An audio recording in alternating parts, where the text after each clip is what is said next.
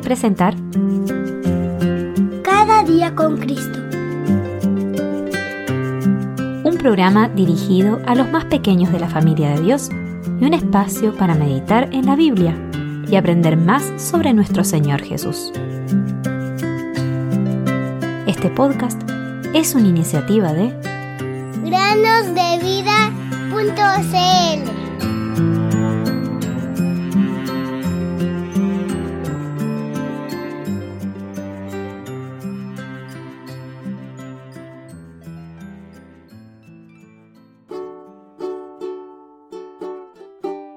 Estén pues firmes en la libertad con que Cristo nos hizo libres.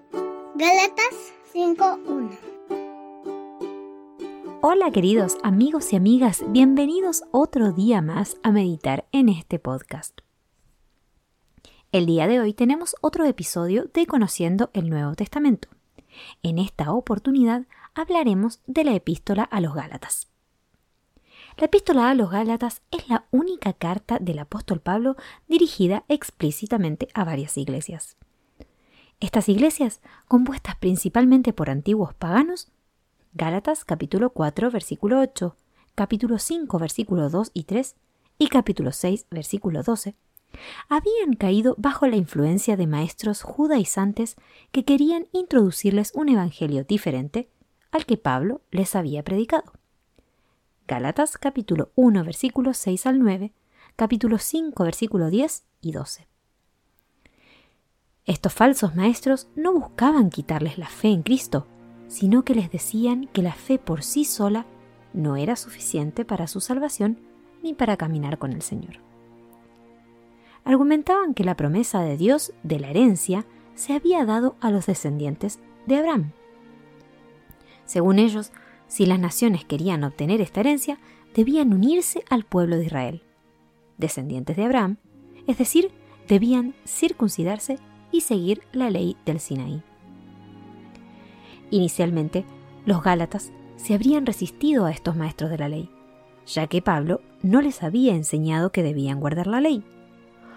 Por lo tanto, estos maestros solo podrían haber tenido éxito si también lograban socavar la autoridad apostólica de Pablo. Para lograrlo, afirmaban que los apóstoles llamados por el Señor Jesús durante su vida eran las columnas del cristianismo, Gálatas 2.9, y que su autoridad estaba por encima de todo. Sin embargo, argumentaban que estos apóstoles se aferraban a la ley y no estaban de acuerdo con el Evangelio sin ley de Pablo. Según ellos, si Pablo no exigía a los Gálatas que observaran la ley, era para facilitarles el camino. En realidad, los engañaban en cuanto a su salvación y se mostraban como sus enemigos. Gálatas 4:16. Con estas actividades, los judaizantes lograron impresionar y confundir a los Gálatas. Su confianza en Pablo se tambaleó ya habían comenzado a guardar la ley y estaban considerando seriamente circuncidarse. Gálatas capítulo 4, versículo 10, capítulo 5, versículo 2 al 12. Sin embargo, algunos parecen haberse resistido, aunque de una manera que provocó fuertes disputas en las iglesias. Gálatas 5:15.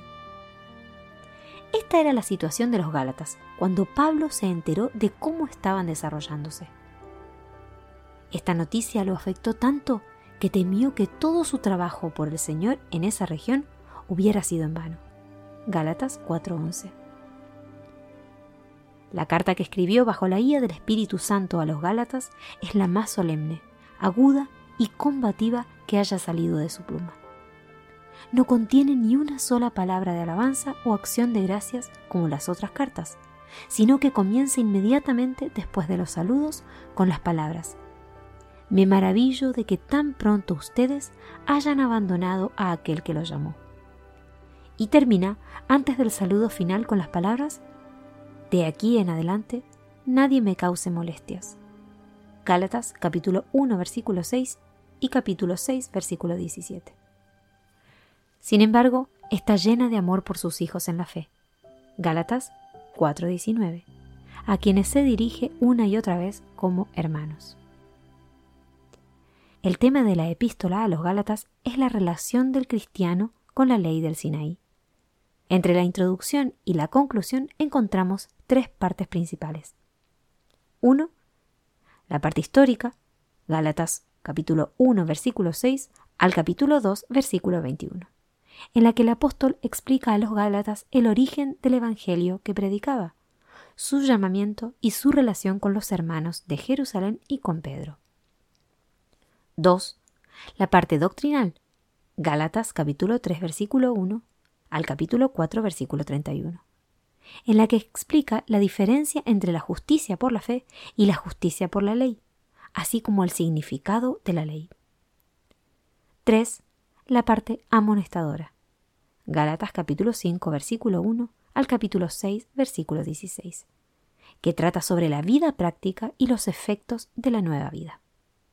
Incluso hoy en día, la epístola a los Gálatas no ha perdido nada de su relevancia, ya que en muchas partes de la cristiandad el formalismo, el ritualismo y las buenas obras sustituyen, o al menos complementan, la obra redentora de Cristo en la cruz, el caminar en el Espíritu y las obras de la fe. Te animo a leer la carta a los Gálatas y descubrir cómo la cruz de Cristo y su gracia se aplican a tu vida, tanto para la salvación como para tu andar en fidelidad.